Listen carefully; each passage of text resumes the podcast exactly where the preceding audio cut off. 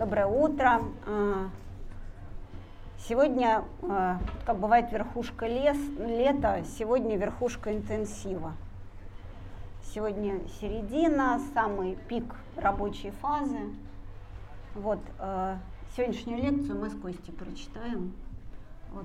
Мы будем но мы будем говорить про достаточно сложные вещи. Но прежде чем мы про них начнем говорить, я подумала, что, может быть, в двух словах имеет смысл описать а, вообще, как создаются лекции на интенсиве. А, вот вечером во время тренерского сбора у тренеров тоже есть группа. Вот. И вечером во время тренерского сбора мы, мы собираемся и обсуждаем те феномены, те фигуры, те темы, те какие-то а, актуальные переживания участников, которые мы, работая в группах, наблюдали в течение дня.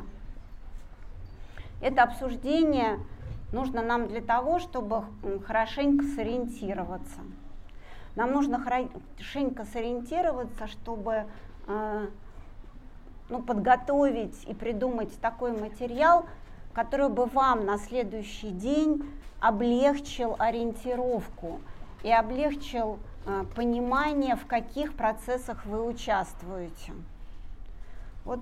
И э, это достаточно такая, вроде бы невидимая, но очень такая э, кропотливая работа. Иногда нам удается хорошо сориентироваться, и мы как бы немножко предугадываем, да, где группа там окажется в следующем шаге. Иногда нам в силу разных причин не удается хорошо сориентироваться, но механика в этого процесса такая – вот. Да, и механика. Мне слышно, нет? Чуть-чуть. Да. Алло, алло. Раз, раз, раз, раз, раз, раз. Слышно? Да. Вот. Ну и механика процесса того, чтобы постараться описать то, что уже произошло. Потому что, в общем, если мы сможем назвать то, что происходит, нам дальше иметь легче с этим делом. Поэтому цель лекции это как раз не только предвосхищение, а еще и описание, описание тех феноменов, которые произошли вот в предыдущий день.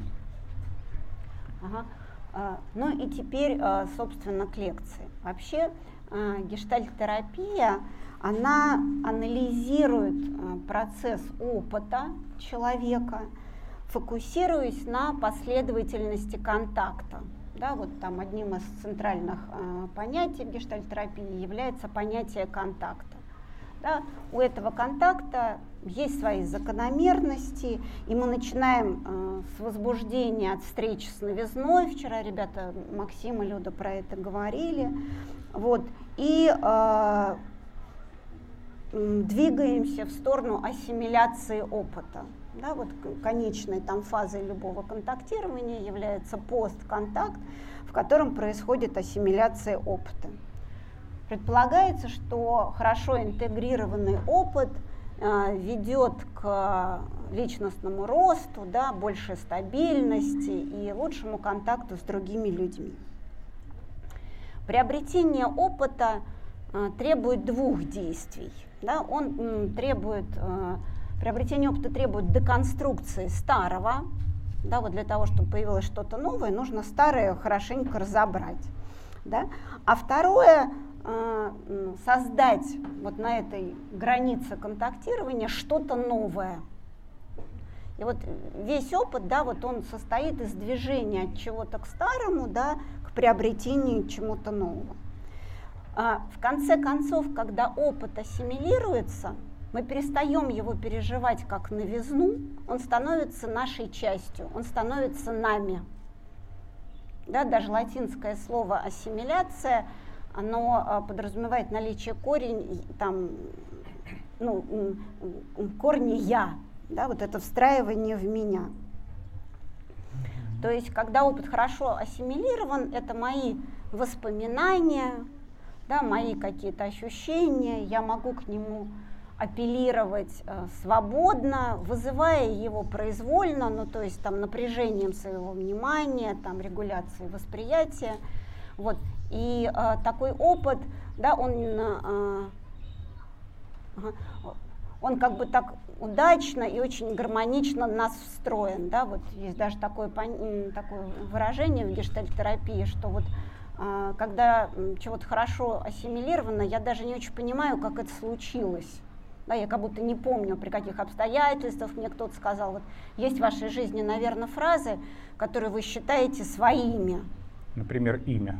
Например, имя, да. Думаете, что вас правда зовут так, как вас назвали, а это вас назвали так. Да, ну то есть это первично, да, это не было вами. Но удачно, ну если вот вас назвали, не знаю, там Сергеем, и всю жизнь зовут Сергеем, то это как-то удачно вас встроилось. А если вас назвали Сергеем, а потом всю жизнь называли Феклой, это гораздо хуже вас э, встраивается, да, вот что-то что-то такое удачно ассимилированное, оно стало нами, и мы не очень, да, вот понимаем источники того, как э, там это развивалось. И люди вот очень обижаются, когда их называют другим именем, хотя чего обижаться-то в общем. Ну, главное, что смотрят на тебя и тебе что-то говорят. Вот. А остальное это уже как бы вот привычка такая. Когда опыт хорошо ассимилирован, да, он э, нами ощущается как я, и он может быть нами свободно вербализован, осмыслен, ментализированным, то есть он становится, если мы говорим через э, функции self, он становится personality, он становится памятью. Вот пример я про булочку хочу привести. Давай. Вот, следовательно, вот иллюстрация того, что Галя рассказывает. Ну, следовательно, вот мама в детстве э, любила делать ребенку капустный пирог вот, и кормить его. Вот. Но поскольку ничего другого делать не умела, то готовила все время только капустный пирог. Вот. И, в общем, наелся он уже на всю свою жизнь этого капустного пирога, потому что кормили его при всех возможных случаях этим. Вот. И приезжаете вы на эту базу сюда, и вот вы видите вот ассортимент разных блюд, и в нем капустный пирог. И понятное дело, что вы смотрите и думаете, покупать точно не буду. Потому что, в общем, уже нажрался и есть не надо мне этого. И дальше вы можете, ну, в общем, никогда не попробовать этот капустный пирог, прекрасно себе жить здесь, избегать его всячески. Странно смотреть на людей, которые его кушают, а вот, возмущаясь, типа, ну как же такие вот дураки, что же они едят как будто, правда, вкусно. А можете заняться то, что говорит Галя, деконструкцией. Ну, то есть подумать о том, что, ну, наверное, не каждый капустный пирог, как делает моя мама. Вот. Наверное, есть какие-то другие пироги, вот рецепты посмотреть, вот даже присмотреться к той женщине, которая его готовит, заглянув на кухню. Ну, то есть вдруг вы начали разбирать вообще вот этот опыт на составляющие. А потом следующее, что вам нужно сделать, когда вы деконструировали этот опыт, ну попробовать. Потому что иначе, если вы не попробуете, никакого нового опыта не случится. А вот. Но новый опыт вам не гарантирует, что пирог вам понравится. То есть это не значит, что вы такие деконструировали, попробовали, такой, ой, как классно, все, теперь по новой, 20 лет ем пирог. Нет, возможно, новый опыт будет подтверждением того, что не стоит кушать. Ой. Вот. Но это уже будет какой-то более осознанный акт, который позволяет вам, ну, в общем, принять какой-то свой выбор, а не то, что было навязано вам раньше и стало вашей частью.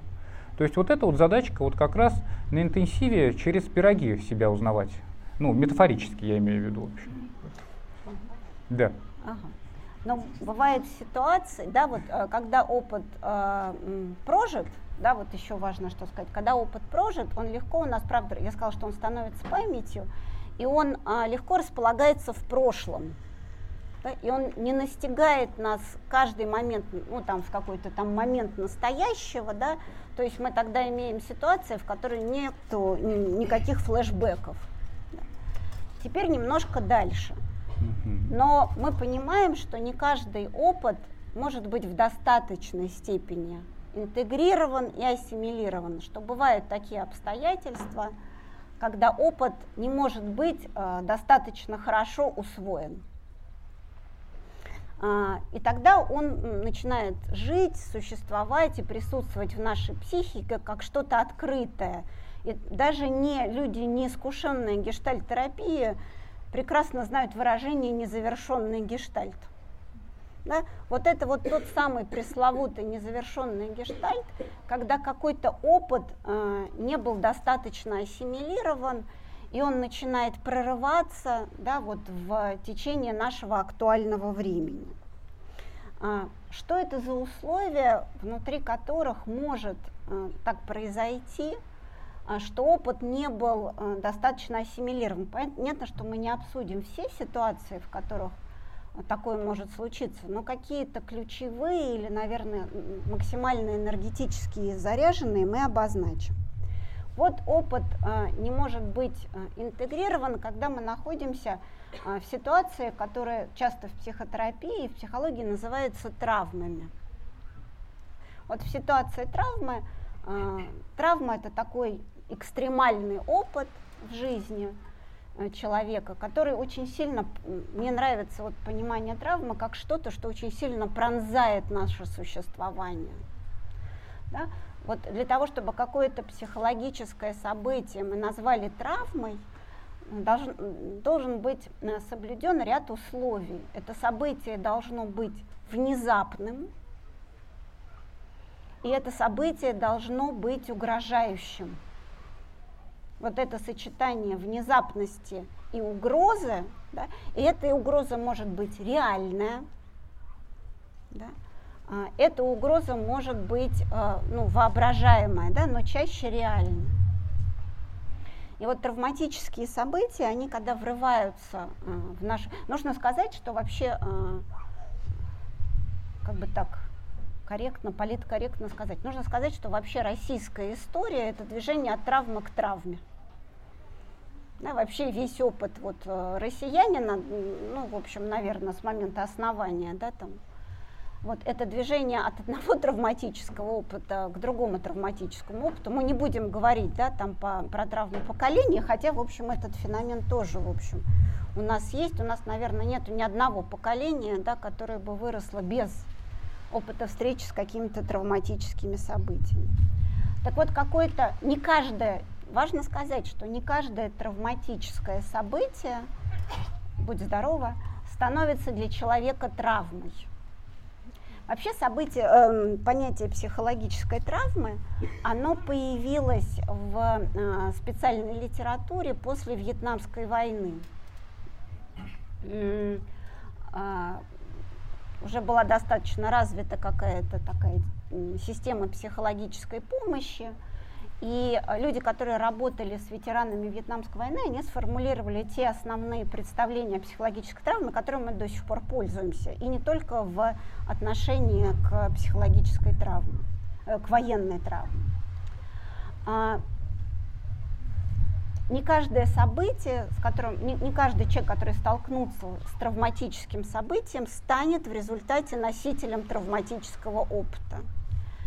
Условиями, которые поддерживают травматизацию, является интенсивность угрозы и экспозиция, вот растянутость во времени. Чем больше человек по времени находится а, в условиях, приближенных к угрозе, да, тем больше вероятность, что у него разовьется в дальнейшем травматический опыт. Чем короче вот этот период соприкосновения с травматическими событиями, тем меньше вероятность того, что сформируются да, какие-то травматические переживания. Вот пример ага, тоже. Я буду примерами пока э, иллюстрировать. Угу. Вот. Нет, ты хорошо говоришь, мне кажется, как раз хорошо есть примерами, а потом я буду, а ты примерами. Договорились.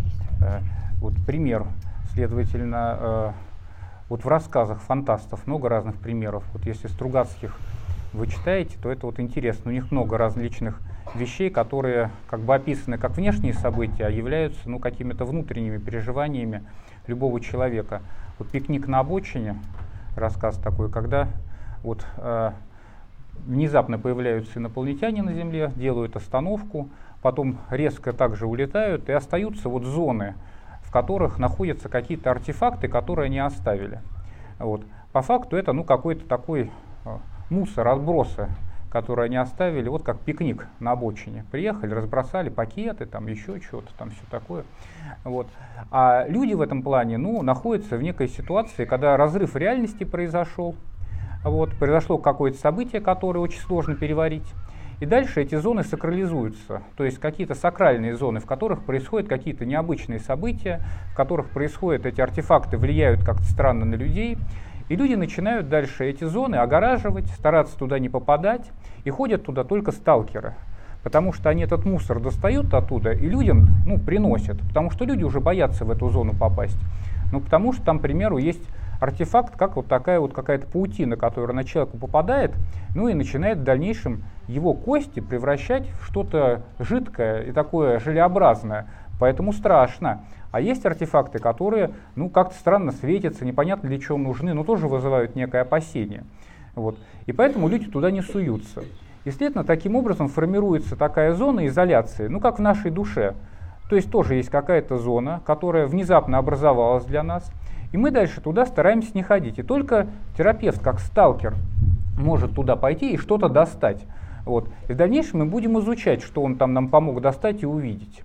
И таким образом может происходить какая-то работа с травмой, поскольку сам я туда вряд ли пойду. Вот, потому что я уже сказал себе, это опасно, это аффекты, это какие-то странные переживания, это я вообще опять переживу какую-то боль, разочарование и все остальное. Вот, поэтому нужен какой-то проводник. Поэтому, когда мы говорим о травматическом переживании, нам нужен тот, кто туда сходит. Вот. Ну, по крайней мере, поможет нам туда заглянуть для начала, потом, может быть, на несколько шагов пройти. Вот. В этом плане вот это и есть как бы метафора ну, какой-то работы с травмой, что нужен помощник, иначе без помощника никак артефакт не достать. Вот еще а, современные итальянские авторы, которые занимаются вот психопатологией в гештальтерапии, они красиво говорят вот про то, что я просто пока ты рассказывала эту метафору, я про это не думала, а сейчас сообразила, вот что они, а, говоря про работу с какими-то травматическими переживаниями, говорят, что не просто нужен другой человек, а для интеграции травматических переживаний вообще нам нужно тело другого человека угу. потому что а, сам по себе а, травматический опыт он а, оставляет след не только в нашей психике, да, ну в наших там каких-то, он оставляет очень такой а, специальный, очень специально организованный опыт в телесности. Да, вот когда, когда реальность становится такой невыносимой, да, что мы не можем с ней справиться, единственное место, куда мы можем эвакуироваться, это наше тело. Мы, мы диссоциируемся, как бы, да, там вот для того, чтобы выжить. Вот. И, и, соответственно, для того, чтобы реконструировать, или вот как мы там с Димой в лекции говорили, такой термин употребляла, инактивировать этот опыт, нам нужно э, не просто психика другого человека, а нам нужно тело другого человека. Мы будем через него заземляться, обнаруживать себя, интегрироваться, для того, чтобы вот эти разорванные, ха хаотичные, плохо организованные сенсорные воспоминания, отрывки могли приобрести какой-то смысл. Ну да, потому что вот можно замечать в себе следующее, что вы сидите такие на группе, все нормально, а потом вдруг замечаете, что у вас перехватывает дыхание, и вам сложно дышать. Вот. И вроде бы можно сказать, что это помещение такое, еще что-то вот, душное. Вот. А можно еще внимание обратить, что вот ваше, как говорит, тело, оно ну, как бы помнит, помнит какой-то опыт и начинает реагировать первичнее, чем ваш разум. И в этом плане вы можете прислушаться к своим телесным ощущениям, которые вдруг внезапно появляются и носят ну, разную степень интенсивности. Бывает довольно сильная интенсивность, и мы легко замечаем. Ну, как правило, тогда мы сразу к врачу идем, чтобы вот лечиться. Вот, таблетку пить, еще что-то. А на интенсиве у нас как-то задача как раз, ну, не доводить до интенсивного такого накала, а заметить что-то чуть пораньше. Поэтому очень важно вот замечать какие-то необычные ощущения или даже привычные, может быть, которые вы знаете. Ну, типа, вот я все время приезжаю на море, вот, и все время вот и здесь у меня, ну, аллергия какая-нибудь начинается. Тоже интересно, в какой момент началась, вот, что было вокруг меня, какие были люди вокруг меня, с каким опытом я столкнулся сюда приехав. То есть тело это хорошая подсказка как раз. Вчера в группах, в которых я была, уже было достаточно много тошноты вот уже вчера люди много говорят, они так, мне нравилось, что люди с сомнением говорят, то ли отравился, вот мне нравится это сомнение, да. то ли все-таки уже психологически тумач, да, вот это, такие знаки, они нам помогают. Нам важно понять, что травма по определению является опытом, который не был прожит. Да, вот травма это опыт, который не был прожит. Невозможность ассимилировать травму, она э, создает два таких э, очень важных для, поним, ну, для ориентации нам э, эффекта. Она создает патологическое гипервозбуждение. То есть э, это гипервозбуждение нужно было в условиях травмы, да, для того, чтобы выжить. ну, бежать, как Бежать, бы там, там. сражаться, бороться, спрятаться. Ориентироваться. Да, смотреть, что где, так вот. Но этот, э, это гипервозбуждение в дальнейшем мешает интеграции, да, но, но э, поскольку оно слилось с реакцией выживания, да, от него не так-то просто отделаться. Да, оно уже там впечаталось, и не так-то просто, в общем, от него отказаться. А во-вторых, травма приводит да, там, к диссоциациям, ну, а здесь немножко другой такой механизм, это вот диссоциация, ну, неважно, это друг, немножко другого рода диссоциация. Вот этот опыт э, в силу вот своих особенностей, эмоциональной перегруженности, такой специальной э, телесности, он не может быть в достаточной степени интегрирован в актуальную такую ткань жизни. И вот это вот м, такое непрожитое, да, такое неассимилированное прошлое, оно становится переживаемым настоящим. Да, и малейшие какие-то обстоятельства, как правило, уже не такой интенсивности, как сама травма, они легко активируют этот травматический опыт. Вот на группах так часто бывает, да, что вот другой человек вроде бы даже ничего вам не говорит, а вы так сидите, смотрите и видите, что он смотрит на вас как-то настолько неправильно, что это поднимает вас глубокую волну возмущения, обиды, боли, ярости. Он вообще еще ничего не сказал, вы даже толком не помните, как его зовут.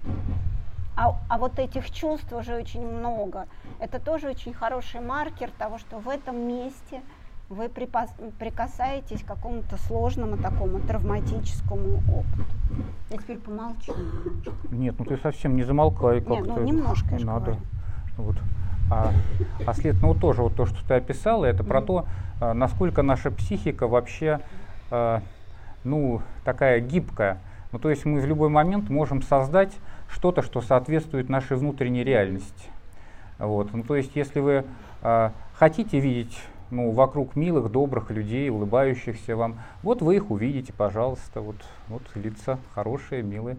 А если вы вдруг что-то такое хотите, ну, заметить как-то пугающее, вот и опасное, вот они сидят, хмурые люди, пожалуйста, вот тоже смотрят не так как-то. В вот, очках. В очках, да, что там, там что там за этими гла- глаза, глазами. Вот. Ну, то есть вот в этом плане надо очень хорошо понимать, что ну, мы живем в постоянном э, мире, который мы сами же и создаем. Вот. И в этом плане у задачка психотерапии как раз является, ну вот как раз поставить под сомнение э, тот мир, который мы видим.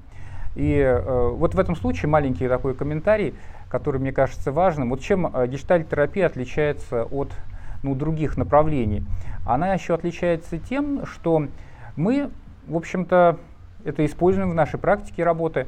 Мы знаем, что клиент бывает э, видит а, не только себя, но и терапевта лучше, чем сам терапевт. И в этом плане наша задача как раз является тоже воспринимать реальность, которую видит клиент, как часть нашей реальности терапевтической, которую мы тоже вытесняем и не видим. И возможно, что, в общем, а, клиент в какой-то момент видит, что терапевт пришел на сессию какой-то замороженный. Вот, и что-то с ним такое происходит, какой-то он не очень чувствительный, отвечает на вопросы очень как-то так фрагментарно. И тогда, возможно, клиент может как-то быть тем носителем вот этой информации и вернуть что-то терапевту. И терапевту стоит об этом тоже -то задуматься. Возможно, он находится в каком-то сложном переживании. Вот. И клиент для нас это тоже подсказка, потому чтобы ну, как бы ориентироваться в том совместном пространстве, в котором мы находимся. В других направлениях психотерапии это часто может ну, предполагаться как ну, некая такая интерпретация клиента. Нужно, в общем, скорее больше сразу браться за то, чтобы исследовать, а, что такое он проецирует. Вот в наше направление мы, в общем, можем это признать как некую часть реальности и дальше на, научиться с ней обращаться самому. То есть вот это вот важное такое отличие. А, что же у нас есть а, в нашей вот психике, в особенностях такого... Можно прям да, давай, давай, скажу? давай. Я вот, ну, чтобы потом уйдем, мысли дальше будет там неуместно к этому вернуться. Вот э, мне, мне кажется, важно сказать, что травмы, которые связаны с отношениями, да, с абьюзом, с насилием. Сейчас.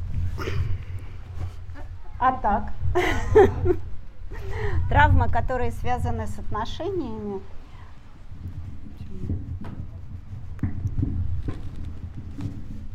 а так. Ага. Травмы, которые связаны с отношениями, еще раз придется сказать, они перерабатываются, а, ну это травмы, да, там абьюз, насилие, эмоциональное отвержение, холодность, неглект, да, вот, ну пренебрежение, например, да, там родительством. Эти травмы нашей психикой перерабатываются гораздо сложнее, чем травмы, которые связаны со стихийными бедствиями да, там, не знаю, землетрясениями, там, не знаю, падениями, несчастными случаями. Mm-hmm. Связано это вот с чем. Что нам для переработки травматического опыта, мы много про это говорим в рамках этого мероприятия, нам нужен другой человек. А именно а, в результате получения этой травмы доверие к другому человеку глубоко подорвано. И как будто бы мы не можем, нам вроде очень нужно для ну, адаптации, для ассимиляции опираться на другого человека, но именно это и является большой сложностью, да, именно это и является проблемой, да, которой нету, когда мы там обсуждаем какие-то события, связанные с несчастными случаями. Mm-hmm. И а, вот этот, а, и, и очень часто опыт травмы, а, особенно когда это связано с отношениями, он обрастает, а, поскольку он стремится изолироваться не только нашим там, ну, каком-то там в физическом опыте, он же и в психическом опыте стремится быть изолированным. И часто он изолируется за счет переживания стыда, вины, вот, и обрастает, вот тоже итальянцы красиво так говорят, обрастает барьером молчания. Mm-hmm. Да, вот еще травматический опыт, он а, еще сложен тем, мало того, что он плохо осознается, да, он еще, ему очень сложно прорваться за барьер, переживаний, которые выстроились вокруг него. Угу. Вот. Ну, ну да, все вот э, такие э, древние ритуалы по работе с травмой, они как раз э, заключаются в том, чтобы э, ну, вынуть вот это внутреннее содержание и сделать его доступным ну, для вот такого вербального озвучивания, проговаривания. Вот, э, во многих книжках по травме вот, э, по-моему, в книжке Левина вот как раз вот э, такой пример есть, когда э, случалось какое-то травматическое событие у э, соплеменника вот, в племени, и дальше ну, этого человека ну, как-то вот сажали а, рядом с деревней, ну, у входа в деревню, ну, потому что там все время люди ходили. Вот, и он должен был, ну, как бы проходящим мимо него рассказывать, что с ним происходит. Вот в каком он находится состоянии, вообще говорить этим людям. Вот. Ну и таким образом, ну как бы каждый раз вербализуя что-то и встречаясь с другим человеком, происходила переработка. Переработка вот этого события, которое внутри нас. Как вы знаете, что то, что мы говорим, вот, оно как бы вынимается у нас как бы из памяти и потом перезаписывается заново. То есть таким образом вот наша ну, работа такая часто связана с тем, чтобы мы говорили другим людям и э, замечали, что мы находимся не одни, мы, мы вместе, и таким образом мы можем как раз переработать какие-то очень непростые события. Вот, ну, вы по себе, наверное, помните, что когда вы упали в детстве и коленки ободрали, вот, то очень больно. А когда к маме э, прибегаете и начинаете, а, больно, мама, и мама начинает говорить, а где же ты упал, покажи там что там. Как, да, меня Ленка толкнула, я вообще бежала, она такая, как, вот, да, вот. И вот дальше все, потом к бабушке подошли, бабушке сказали. И где-то уже на третьем человеке коленки-то не так сильно болят уже. Вот, ну, поскольку и фиксация на них прошла, вот, и другой человек как-то, ну, смотрит на вас, ну, типа, ну, ничего страшного не произошло, ну, как-то больно тебе, ну, расскажи еще. И вот это хороший опыт такой переработки, который случается. Вот как раз то, что Галя говорит, когда происходит такое молчание, то тогда в этом плане как раз формируется, ну, вот, наибольшая такая ситуация напряжения. И нам, следовательно, свойственно самим, ну, избегать э, людей, которые находятся в травматическом переживании. Ну, потому что в этот момент мы сами начинаем сталкиваться со своими собственными чувствами, вот, и стараемся, ну, как бы убрать подальше того человека, который сейчас очень сильно разволновался. Вот, а, ну, а как его можно убрать подальше? Ну, подумать, что, ну, наверное, с ним что-то не в порядке, я вряд больной. ли больной, я вряд ли смогу ему помочь. Вот, не надо с ним вместе находиться, надо куда-то в сторону удалиться. Вот. А, либо другой еще ну, из позитивной такой терапии, вот пример, Э, ну, когда человеку говорят, ну ты посмотри на вот этого дракона, он очень милый, вот, да все хорошо, давай сразу найдем положительный смысл вот того, что с тобой произошло. Вот. Упал, коленки ободраны, ну ничего, теперь знаешь за то, как правильно ходить, как не надо бегать. Вот, давай сразу позитивный смысл найдем. Вот. Это тоже попытка скрыться. Вот это ну, тоже это попытка... Проигнорировать переживания. Да, проигнорировать переживания, не находиться между, между, вместе с ними. Это такие примитивные реакции. А примитивные они в том числе потому, что а, для нас свойственно в момент стресса все очень сильно упрощать. Вот желательно, чтобы все было очень просто. Ну, потому что это витальная реакция, и, следовательно, мы сразу начинаем витальным образом реагировать. Если на вас бежит тигр, ну, я не знаю, вы вряд ли будете сейчас гуглить, как вам от этого тигра спасаться. Ну, сейчас выбежит. Я посмотрел бы на тех людей, которые бы вспомнили про телефон, про Google, про интернет. Вот. Ну, сейчас бы кто в бассейн бы сиганул, кто бы побежал куда-нибудь, вот, кто бы забрался очень быстро вот на этот дом. Вот. То есть в этом плане, ну, моментальная реакция. Страшно, убегай. Вот. Если какой-то человек, ну, не знаю, такой уже крепкий, ну, наверное, может быть, попытался бы даже испугать этого тигра, ну, то есть на него бы бросился. Вот. Ну, разные бывают реакции. Поэтому у нас вот такая примитивизация срабатывает очень быстро. Следовательно, у нас есть, вот как мы сейчас... Ну, и обычно ага. ведь, чем у нас больше дефицит времени, тем проще, Ускорено все, да, да. тем проще становится наша реакция. Угу. Чем больше мы ускоряемся, да, тем более простым становится мир вокруг нас. Да, да, да, да. да, Для сложного мира, для каких-то полутонов, вот я думаю, то ли морщины поддерживать, то ли обгорание лица предотвратить. Вот, э, Смотри, это может быть сейчас травматическое переживание. У, кого? Поднимется какой-нибудь. У меня с очками только позитивно. А, ну хорошо. А, следовательно, тогда вот можно к чему еще вернуться? А, вот к тому пример, например, который ты описала. Вот я помню, что я э, с четырехлетним ребенком ехал в Сапсане. Вот, э, вот Москва-Питер, очень быстрый поезд. Вот. Ну и э, дальше э, девочка была, вот э, мы выходили, я говорю, ну как тебе поездка? Она говорит, ну мутное все какое-то. Вот. Ну, то есть вот она не смогла вот в этом плане, в этом сапсане. Я смотрел на улицу, все время что-то мелькало, мелькало, мелькало, мелькало, и как-то вот все мутное. Вот. Mm-hmm. В этом плане ничего не заметила. Вот, в этом, мне кажется, вот как раз есть вот эта ускоренность, она дает какое-то ощущение. Типа переместился из точки А в точку Б, а что там было в промежутке, да, в общем-то, уже и не помнишь. А, вот. а следовательно, вот два каких механизма можно выделить, такие вот, э, ну, относящиеся к гештальт-терапии, которые вот сейчас можно наблюдать на, интенсиве в момент ну, соприкосновения с такими сильными вот, переживаниями. То есть первое – это механизм проекции. Вот. Ну, то есть проекция – это прекрасный способ эвакуировать из психики все, все, что довольно сложно и, в общем, неприятно. Вот. Каким образом это работает? Ну, следовательно, я сталкиваюсь с какими-то непростыми чувствами, а дальше смотрю на людей вокруг – и вижу, что один из них очень сильно страдает. Вот. И, следовательно, дальше все, мое страдание у меня уменьшается, но я вижу, что этому человеку очень плохо, и дальше я делаю два действия. Я либо усиленно стараюсь этому человеку помогать, вот, не себе, а ему, вот, либо другое совершаю действие, я начинаю этого человека избегать. Вот. Ну, потому что, в общем, ему так плохо, я вряд ли чем-то смогу помочь, вот, и в этом плане таким образом защищаюсь. И вот этот механизм проекции у нас срабатывает, ну, в общем, постоянно, регулярно и обеспечивает нам ну, какую-то вот такую внутреннюю несоприкосновенность ну, с какими-то базовыми болезненными ощущениями. А, второй механизм – это механизм а, слияния такой, не дифференциации. Когда я перестаю вообще а, ну, замечать какие-либо отличия, дифференцировать, что у меня за ощущения, какие они, вот, это можно часто замечать таким образом. Когда ну, кто-то рассказывает рядом с вами про какую-то довольно непростую историю, а у вас, ну, внутри пусто.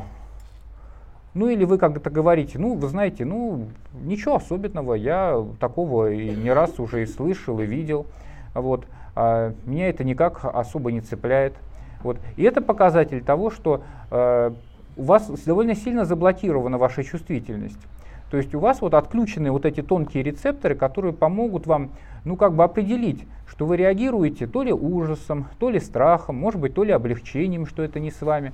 Потому что идея, что у вас вообще внутри нет никаких реакций, это вообще заблуждение. У нас всегда есть какие-то реакции. Просто-напросто они либо доступны для нашего осознавания, либо недоступны.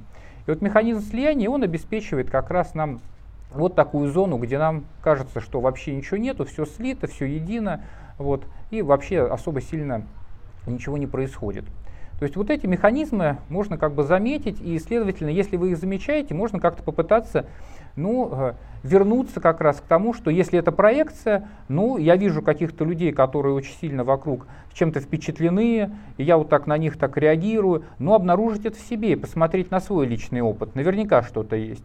И также прислушаться к моментам, когда у меня вообще отсутствуют переживания, и я вообще ничего не ощущаю. Вот даже, может быть, человек говорит, ну, мне как-то скучно, что-то как-то что-то не то, вот, не, то, не торкает, как раньше. Тоже быть внимательным к этому и постараться вернуться как раз, а, может быть, вот как раз начать с этих самых телесных ощущений, то, что ты говорила. Потому что, в общем-то, а, все наши сильные чувства, они, ну, а, подавляются за счет того, что мы подавляем нашу телесную чувствительность. Вот. И вообще основная работа такая по работе с сильными переживаниями, с травматическими переживаниями, это восстановление телесной чувствительности. Но вот к тому, вот, вот сейчас, когда здесь сидели, вот часть людей стала пересаживаться. Вот. Но потому что какая-то чувствительность телесная, ну, в этом месте, ну, достаточно как бы есть, что что-то дискомфортно, неудобно.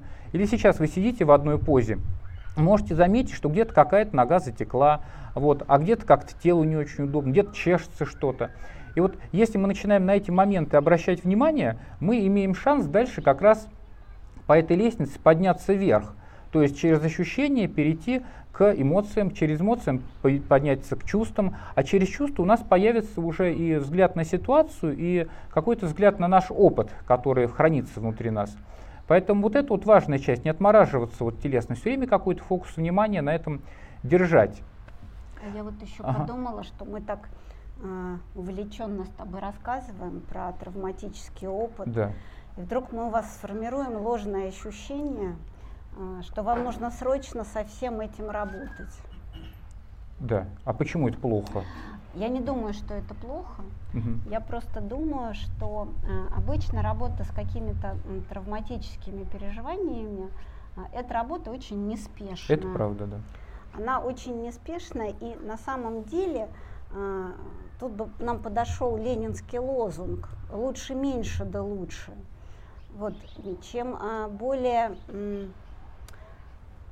неспешными, внимательными и осознанными будут ваши шаги, ну и как клиента, и как терапевта, мне кажется, тем больше вы сможете продвинуться.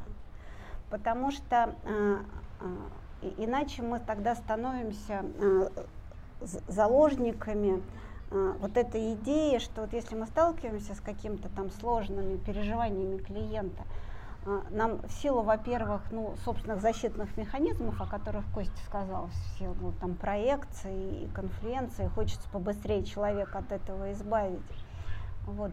А, но э, это совершенно невозможно, потому что обычно а, опыт, с которым мы имеем дело в терапии, он мал, ну, пожалуй, только если вот что-то прям вот непосредственно произошло, наши какие-то движения могут быть более экспрессивными. А если мы имеем дело с какими-то существующими историями, да, ну, уже какое-то время существующими, то мы тоже должны себе отдавать отчет, э, что эти, пусть и травматические события, они являются своего рода творческим приспособлением человека.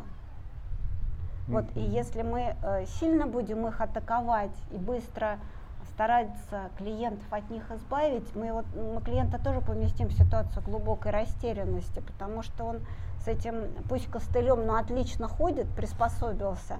А если мы быстро отнимаем у него вот этот способ, да, просто не понимая, что мы можем дать взамен, мы, мы в общем, можем достаточно нежелательные такие последствия вызвать. Вот поэтому э, лучше меньше, да лучше, лучше медленнее, лучше более там осознанно. Хорошо, если вы про это понимаете, вот, и здорово, если вам удается не разгоняться. Ну, то есть снизить ожидания какие-то mm-hmm. свои относительно интенсива, что за время интенсива удастся вот прям какие-то э, серьезные травматические события, которые в душе человека хранятся в его теле, вот прям переработать так, что он уйдет отсюда, вот не знаю, встань и иди, да, вот, вот. Ну, вряд ли. Вот Мне кажется, если вот вам, я почему-то подумала, если ты сейчас да. рассказываешь про этого дядечку, который одним ударом починил лодку, или какой-то там корабль. Анекдот такой. Не анекдот, история. Да, история, ну, вот, э, анекдотическая. Да, что а, вот, собственно, э, работа с травматическим опытом, она сама по себе небольшая, но работа, которая предвосхищает, она огромная. Ну вот пример, например, женщина очень долго ходила к китайскому доктору на протяжении 11 лет. Вот. Он ее лечил всячески. Вот травками, от травками, отварами, вот всякими лекарствами. Вот. А она вот с мужем жила, и, в общем, у нее какие-то отношения с мужем вот на протяжении долгих лет, долгий брак. И вот 11 лет она к нему ходит, ходит, он ей все дает и лекарства. А вот один симптом никак не проходит, а симптом следующий, что у нее постоянно э, происходит воспаление этих... Около челюстной железы. Около челюстной железы. Вот постоянное воспаление во рту. Вот.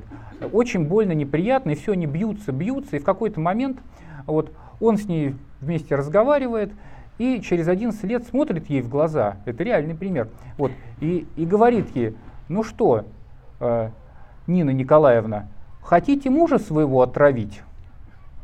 И она в такой ярости вообще как бы приходит домой, своим родственникам говорит, да вы представляете, китайский доктор мне такое сказал вообще, вот это то, что я хожу, хочу мужа отравить. Вот что ж такое-то, как больше не пойду к нему.